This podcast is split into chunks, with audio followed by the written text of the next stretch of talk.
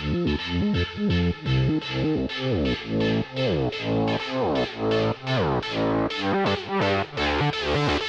Father's Day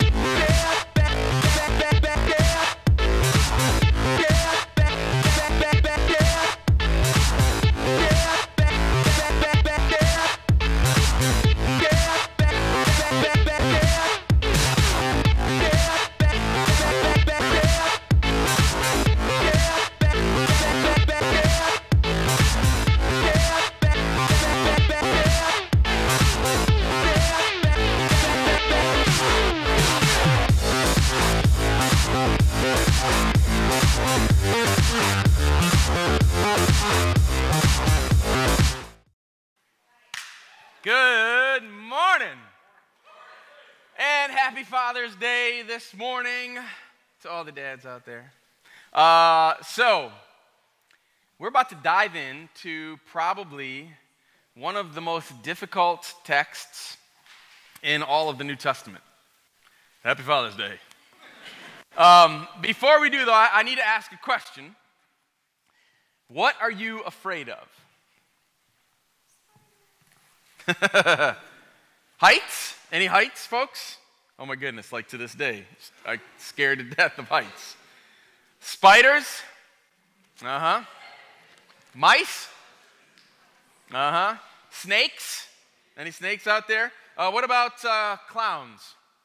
Oh my goodness, like poor Bozo the clown. Like I used to love watching Bozo growing up, and now like people are scared to death of swimming when you can't see the bottom.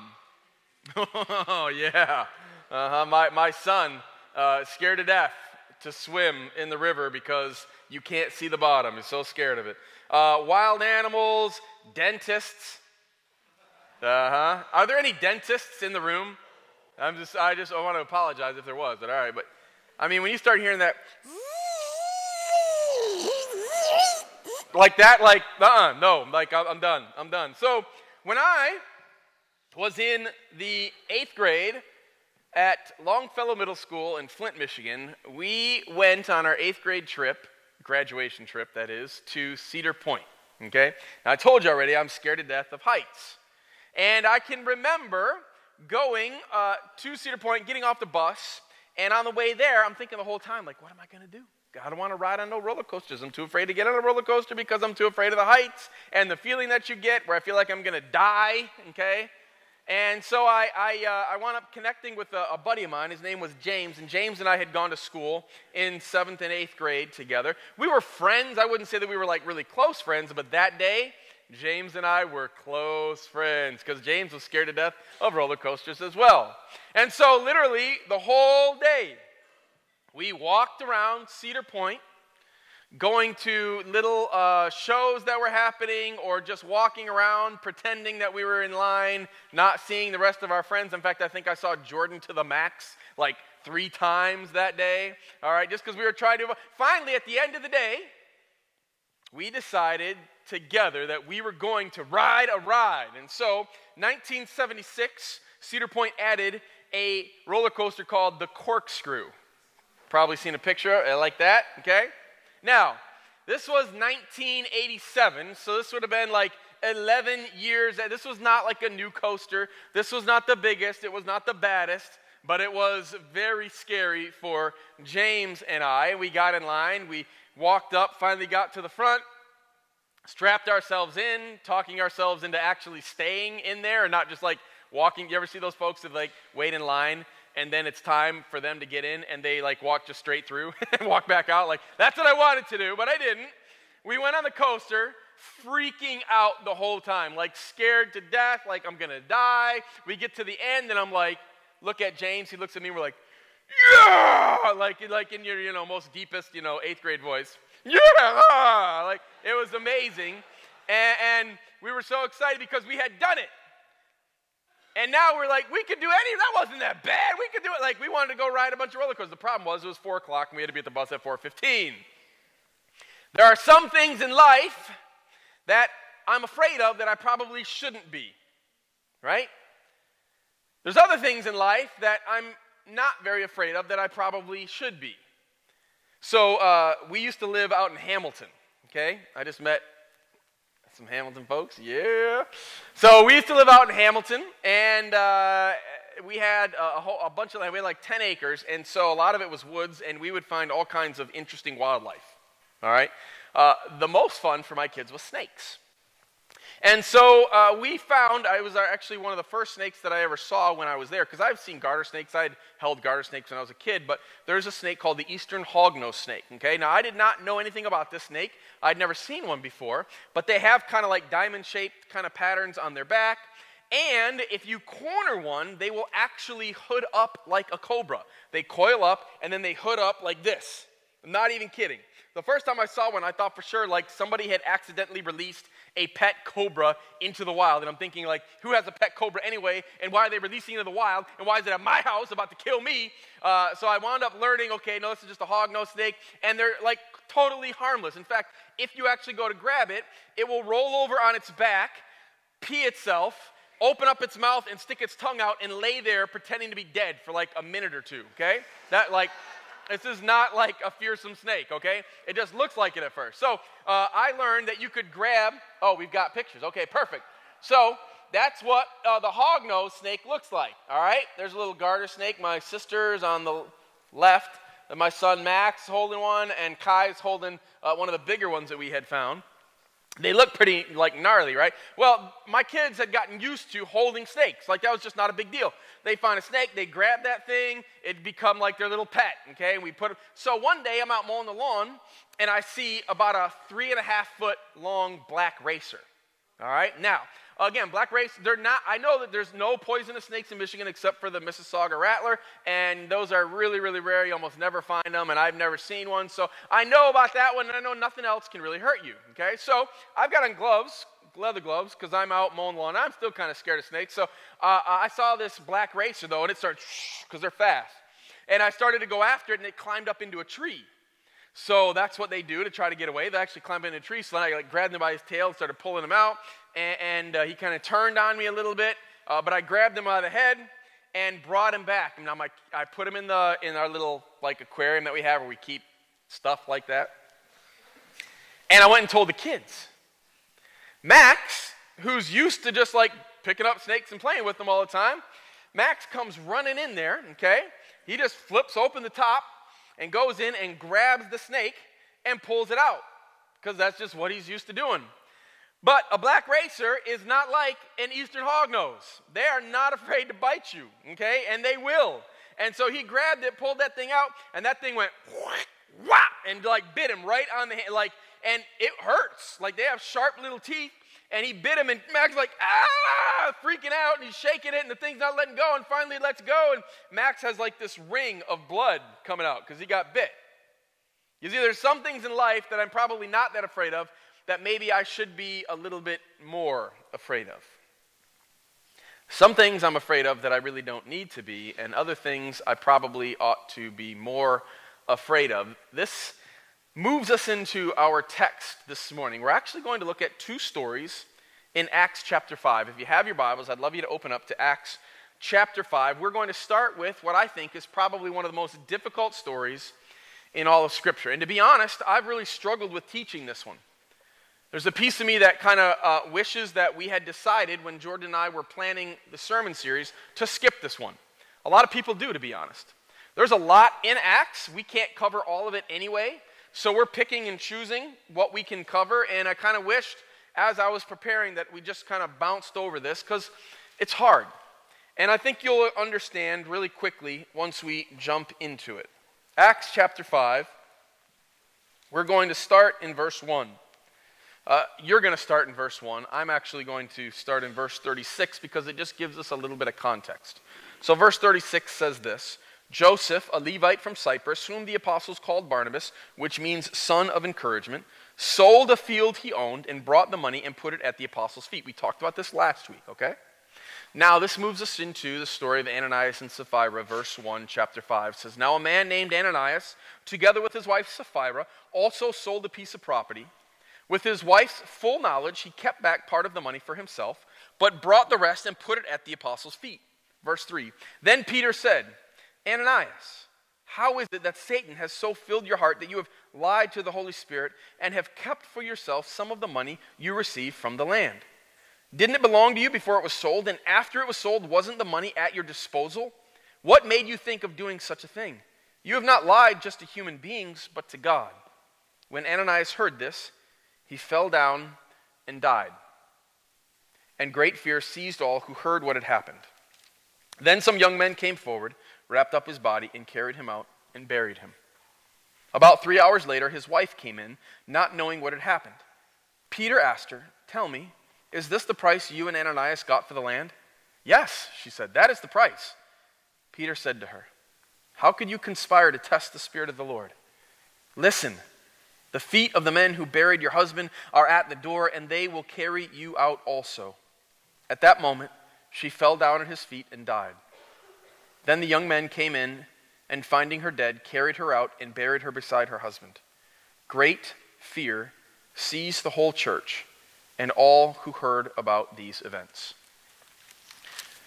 So here we have a couple who have means.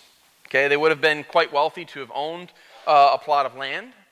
And they decide they want to be like Barnabas. Okay, Barnabas had just sold a plot of land. He was also uh, a person of means. He sells that land and he brings the money, all of the money, for the sale of that land, and he places it at the apostles' feet. Okay, he basically gives it to the church. Do with it what you need, is what he says. Ananias and Sapphira hear uh, about what he has done and also kind of the accolades that he's received, and they think to themselves, we want that as well. And so they take their plot of land and they sell it.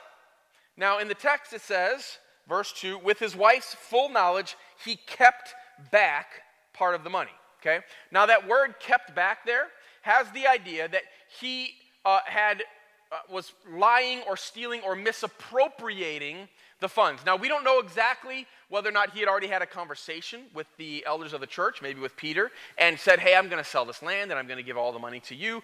Or if it just simply means that he wanted everybody to know that he had sold this land and was giving all the money. He wanted them to think something about him and his wife. That was not true. So, the word kept back there is connected to a story that we find in Joshua chapter 7. This is another time, a very important time in the life of Israel, when Israel has, after being in bondage for 400 years in Egypt, been freed. Okay, remember Moses comes and the plagues happen, and Pharaoh says, Fine, leave and they finally uh, leave, and then they wander through the wilderness for 40 years because they're disobedient to God. They have a hard time wanting to trust God, even though God's done all these amazing things. Finally, uh, after Moses sees the promised land, before he enters, though, Moses dies, and Joshua takes over. And God says, All right, you're going into the land that I've promised you now.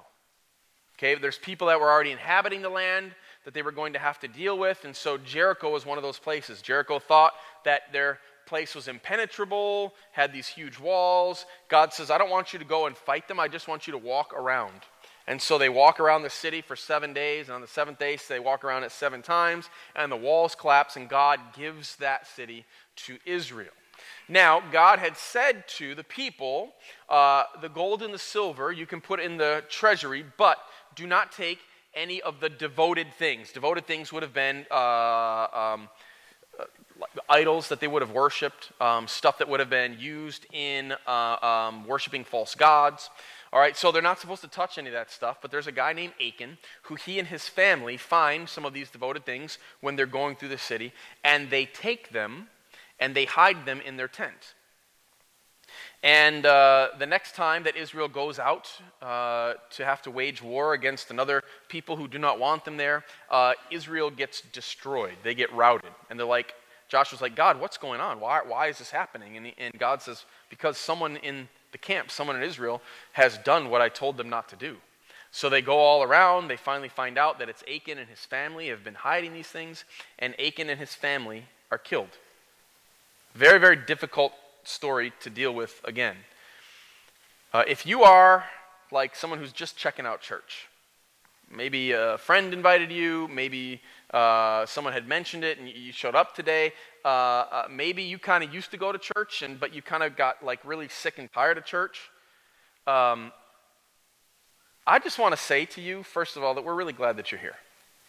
Uh, we believe that uh, what God's word has to say to us uh, actually has meaning and power and actually brings beautiful life. But today we're actually looking at what I think is a really, really tough thing. So if you're not a Christian, you're probably thinking, whoa, this is some crazy stuff. If you are a Christian, you're probably still thinking, whoa, this is some crazy stuff, okay? Because we have here a couple who basically tries to deceive the church, and they wound up being judged by God and dying. Basically, God kills them. And you're like, man, that's harsh. I mean, like, that's really, really harsh. Now, there's a few things that we know from the story. Number one, uh, the land was, and we'll get back to the Achan piece in a, in a minute, but the land for Ananias and Sapphira, it was theirs. We see this in, in verse 4. Look what he says in verse 4. He, he says, Didn't it belong to you before it was sold? In other words, like it was yours. You didn't have to sell it, it was yours. You could have done with it whatever you wanted to. And then he says, And after it was sold, wasn't the money at your disposal? In other words, you didn't have to give all. You could have kept some back, no big deal at all. The issue was when you try to come and pretend to be something that you're not. When you're trying to win the accolades and, and the love and the respect uh, uh, of the church, and you try to lie to not only us, but to God. Like, you can't lie to God, God knows everything. And God makes an example out of them. Seems harsh, seems tough. So, why this story? Because, I mean, up till now, Luke's been telling us like a pretty glowing story about the church, right? Like, we know that not everything's perfect, but he's telling us like the highlights to like, look what it can be like. And then, this is one of the ways that you can tell that uh, the stories that Luke tells are actually true because Luke actually puts in the nasty stuff too. Quite honestly, if I was writing this and I just wanted to like make stuff up, like I wouldn't tell you a story like this. I wouldn't want you to know about this. This is difficult. This is hard to understand. This is like, man, God, what's up? Why are you doing this? Well, Dr. Ajith Fernando uh, wrote a commentary that I've been using to study. There's actually a number of different uh, wonderful ones. Um, but he, he said this, and I thought this was super, super helpful. Look at what he says. He says, Does God judge like this today? Does God judge like this today? Why does God not judge sin today in the way he did with Ananias and Sapphira? Besides the fact that we'd probably all be dead. What we see here is a typical, typical example of the full expression of the powers of the new age. In other words, when the church comes into being and the Spirit uh, uh, is unleashed on the church, God is present in and through his people in unique ways. Okay? He says these are usually reserved for the final day of the Lord when God is going to judge us all, Christians and non Christians alike. He says, but God does not always show his full feelings about it publicly. He did do that, however, during key revelatory periods. At the start of Israel's life in the Promised Land, he showed for all time, through the judgment that followed Achan's sin in Joshua 7, what he thinks about deception. At the start of the life of the church, he again showed by his judgment on Ananias and Sapphira what he thinks about deception. We may not see such judgment today, but God has told us once and for all what he thinks of such sin. You see, God was letting us understand something about himself. That God is a God who loves us and who pursues us. We actually get to be called a friend of God because of what Christ has done. But God is not simply some buddy that we carry around that we are somehow now equal with.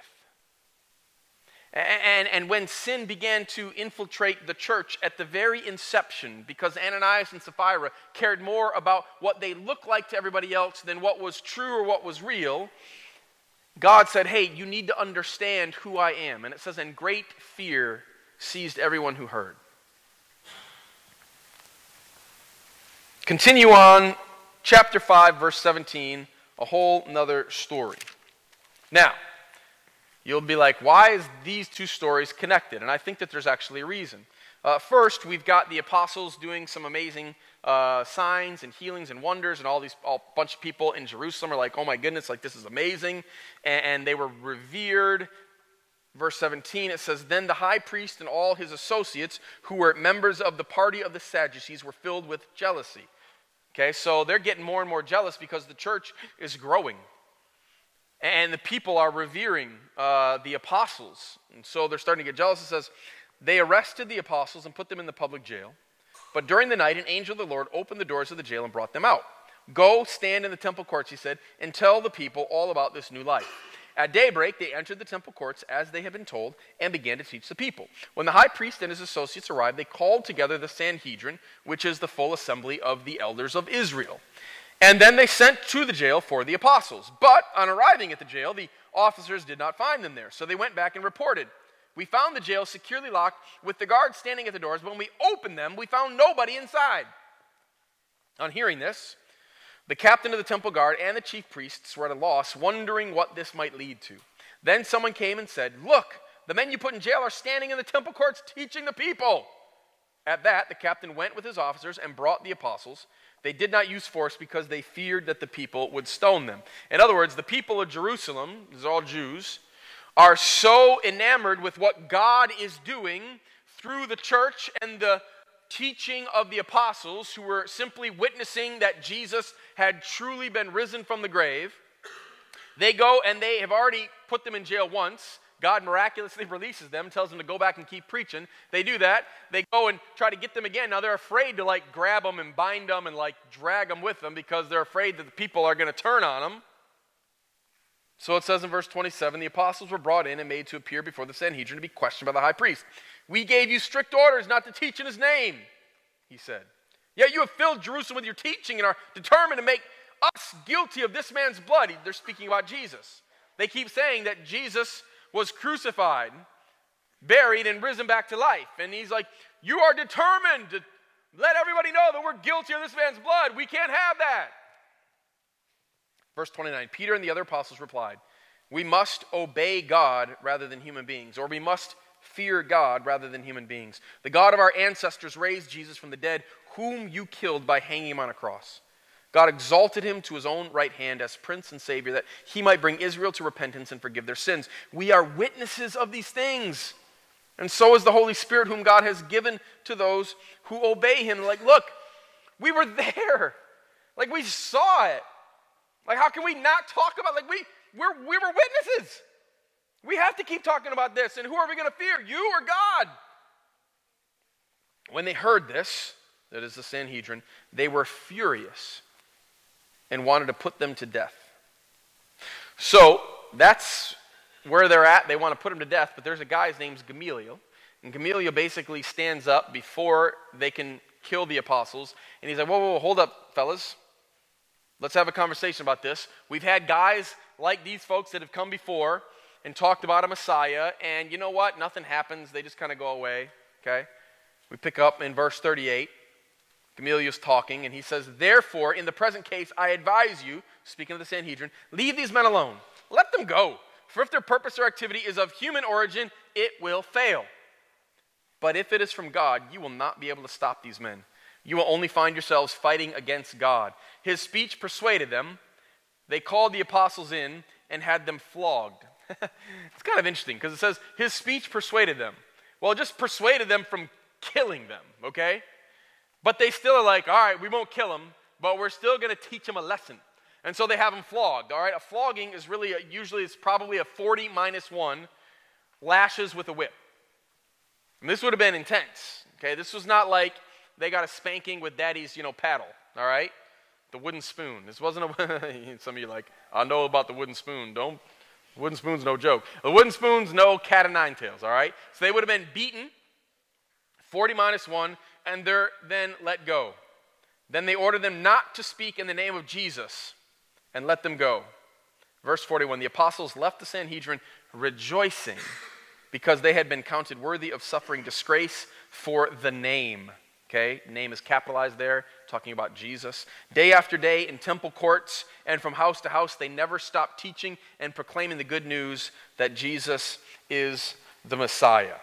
That Jesus is the Messiah. So the Sanhedrin finds out about them. They're not happy. They want to set an example. So instead of killing them, they simply beat them, publicly beating them. So this is intended to stop behavior. It's intended to set an example to others. It's intended to humiliate and shame those who are beating, uh, those who are being beaten, but it actually does the opposite. It was meant to instill fear. Matthew chapter 10, verse 28. Jesus says these words, and I can't help but think that the apostles were reminded of these very words that Jesus spoke to them while this is taking place. Do not be afraid of those who kill the body, but cannot kill the soul. Rather be afraid of the one who can destroy both soul and body in hell. Are not two sparrows sold for a penny? Yet not one of them will fall to the ground outside of your Father's care. And even the very hairs of your head are all numbered. So don't be afraid. You're worth more than many sparrows. Jesus telling the apostles, don't worry about somebody who can simply kill the body. Worry about the one who can kill the body and the soul. Like, in other words, who are you going to fear more? Like, in our day and age, here in America, I actually think that if you're going to believe what Scripture says and try to obey it and live by it, bear witness to it, uh, it's going to become harder and harder. Okay? Now, we are not North Korea. Okay? The persecution we experience is nothing like our brothers and sisters in Christ in the Middle East, who are literally being killed and tortured for their faith. It's not even like our brothers and sisters in China. Okay? There are places all over the world, but it doesn't mean that persecution isn't beginning to happen. It's of a different nature. I'm not worried about somebody throwing me in jail or somebody cutting off my hands or my head or doing worse things to my kids or other family like but it doesn't mean that it, it's not real so so uh, i'm going to show you a video of bernie sanders in just a second but i need to make a couple of of faith yeah well hang that on, hang on. Well, just a second okay i need to give you a little background on what's happening here because uh, this actually just happened this past week and, and, and when I first saw it, I was really kind of surprised, although I actually think it speaks perfectly of kind of uh, what's happening uh, in, our society. Okay? Uh, this is a guy, his name is uh, Russell Vought. Um, he was put up uh, by the Trump administration for some arcane position, budget, something, something or other. Uh, but he has to have a, a hearing and uh, so he's being questioned. So there's, there's all kinds of different uh, things that are in play here.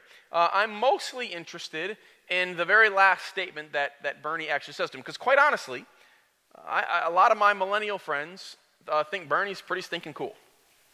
Okay, now there's actually some things uh, about Bernie that I actually really groove with.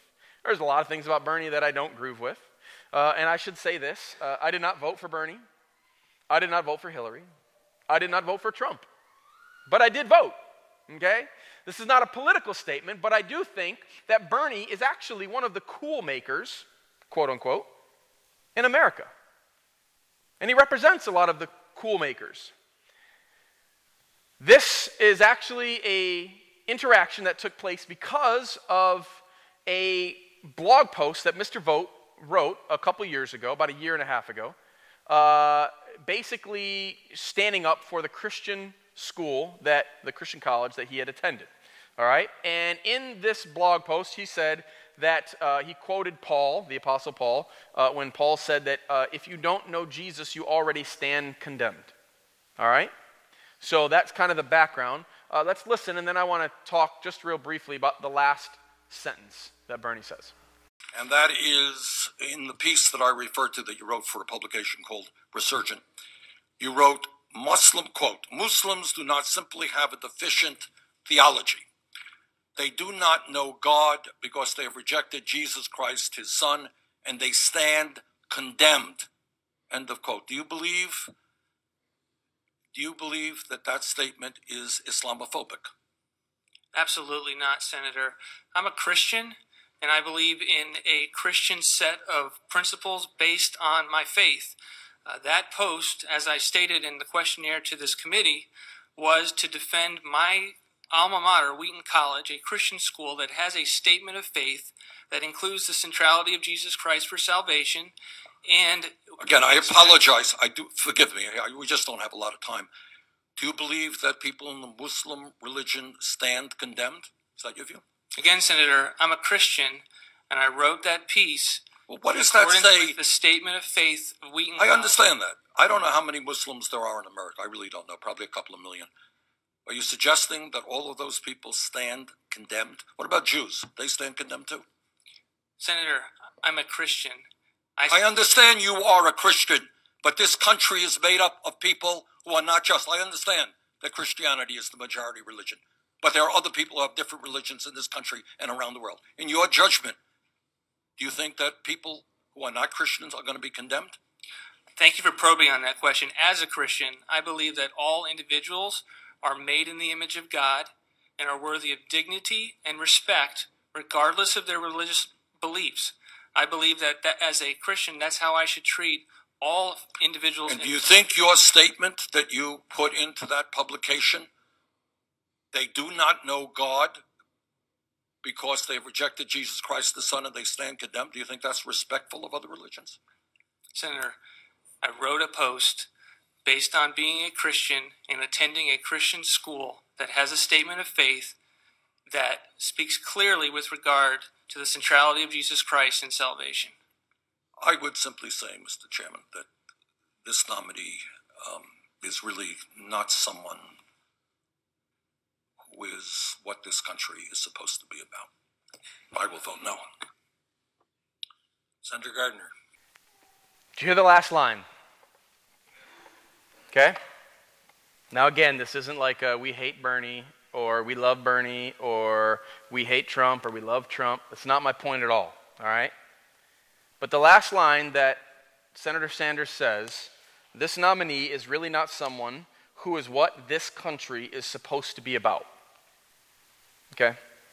Now, he was talking about the fact that uh, Christians believe that Jesus makes exclusive truth claims. That Jesus says he is the way, the truth, and the life, that no man gets to the Father, to God, except through me, Jesus says, okay?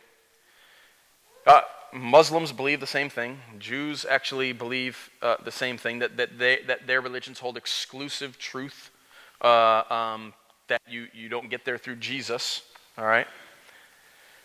So Sanders says he is not someone who is what this country is supposed to be about. I actually think Bernie's right. I think Bernie's right. I, I, think that that's probably become the prevailing truth in America. And if you think the Bible says that Jesus is the exclusive way to know God, the exclusive way to enjoy His presence forever, uh, forever, your exclusivity might keep you excluded. Again, getting a public beatdown by Bernie Sanders is not like, you know, getting killed or having your arm chopped off for being a Christian, all right? It's, it doesn't even come close to matching up, but the persecution of whether or not we're going to be cool, right? Whether or not those that kind of get to decide who's in, who's out in, in, in America, whether or not we're out of step with the mainstream, whether or not we're being seen as intolerant or unloving, which is probably one of the worst things you can be called today right? Intolerant. Those things play a role in who we are as Christians and what we're going to fear. It's exactly what's going on here in the text in Acts. Great fear seized when God showed that He is holy and He will not tolerate sin. There was great fear that was trying to be exercised on the apostles. And the question that the text is trying to ask us is who will we fear? Who will we fear? Following Christ could mean that your friendships are actually at risk, or that opportunities for social engagements could be at risk, that there could be financial risks. It's possible in the not too distant future that if you believe what Scripture says and try to follow it faithfully and obey it, you could lose a job. It's possible. Now, thankfully, right now, there's rules, laws on the books that say you can't be fired for something like that, but let's be honest. That stuff happens. There could be loss of opportunities for advancement. You could risk loss of power or influence. Quite honestly, uh, we are. But what do you fear more? I told you this is a tough one. This is, just like, oh man, like couldn't we taught something else? The reason that it's tough is because then it says, well, how do we fear God? Uh, when I was growing up, people used to tell me, like, uh, fearing God, like, that just means respect. Okay? Like, you just need to respect God. And that's absolutely true. There is an, an element of respecting God that comes in fearing God. Uh, there's also an element of awe, like we're just like, oh my, like he's just like, he's so big, so vast, so amazing, so unbelievable, like I'm just in awe. But there's also a time where people are like literally afraid because they recognize God's here and I'm here. And there's no such thing as this. And the reason that I'm struggle with this, to be honest, is because I'm afraid, like, but God, what? I'm afraid that there are times that I don't fear God the way I'm supposed to. And, and the Bible's very clear that teachers are going to be judged more harshly. And, and, and, and I'm afraid because, quite honestly, I think I could do exactly what Ananias and Sapphira did. There are times that I want you to think a certain way about me that might not really be true because I care about what you think. Sometimes even more than what God thinks. But if all we are is so afraid of God that we want nothing to do with Him, I don't think that that's very helpful either. And so I've been racking my brain like, God, how do I talk about fear? Like, how do I talk about this? How, do I help us engage and recognize that you're here and we're here and, and that that needs to stay there? But, but God, how do I help people know that like this isn't so far away because you come down and, and, and, I'll tell you, this, this is going to sound kind of funny, but the best thing that I can do to, to illustrate this is actually a, a, scene from Lord of the Rings. Some of you are like, yes, Lord of the Rings. Okay, it's a scene with uh, um, Bilbo. I always get their names mixed up. Bilbo and Gandalf. Uh, Bilbo is supposed to be leaving the Shire, and he's had this ring for a long time, and he's supposed to be giving up the ring and they had a party for him to leave, and he's struggling with giving up the ring a little bit, and this is that clip.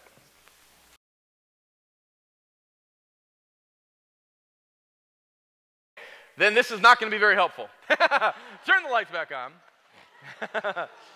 now you're all going to wonder. So I'll tell you what happens in the clip. He opens up the door and walks in, and you don't see anybody because he's got the ring on, which makes him invisible. And then he pops the ring off, and boom, he's there. And Gandalf is in there. Okay? And he says, uh, Gandalf says, Hey, I'm so glad that you're going to leave. Um, you know, it's going to be exciting for you. It's a new chapter. And uh, he says, You know, where's the ring? And he had just slipped it into his coat pocket. He's like, Oh, it's over there on the, on a letter to Frodo on the shelf. And he's like, Well, actually, it's still in your pocket. He's like, Oh, yeah.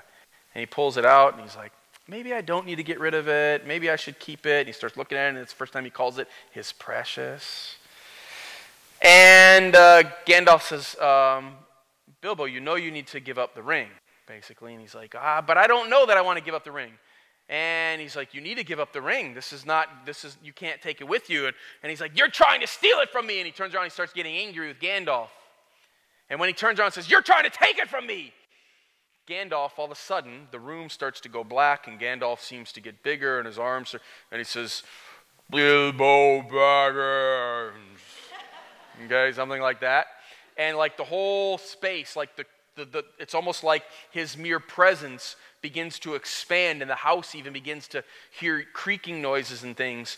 And Bilbo all of a sudden is like, ah, I'm sorry, I'm sorry. And, and, and then all of a sudden, it like, comes back down to normal Gandalf, and he comes and he embraces his friend Bilbo, and he takes the ring from him, and he says, It's okay. I love you. This is going to be awesome. It's that moment when Gandalf does the Bilbo Baggins that we understand the way that we're supposed to fear. And literally, Bilbo fears. But it is not a fear that keeps him away. It is actually a fear that, interestingly enough, draws him towards. It's a recognition that Gandalf is here and Bilbo is here. And God wants us to have that same understanding with Him. At the end of the day, friends, we all have to ask ourselves who are we going to fear more? You see, and when we fear God, we always find life. You see, just like Gandalf was making Bilbo afraid, it was for his good, not for his harm. It was not to make Bilbo an idiot or a fool or uncool or unpowerful, or it was so that Bilbo could actually experience life. And life to the full. That's what Jesus does for us. The reason that Jesus is to be feared is because our sin destroys us. And because God loves us so much, God says, I cannot allow you to continue on in this because it's going to destroy you. And I'll deal with it, and you have to deal with it. That's what God wants for us.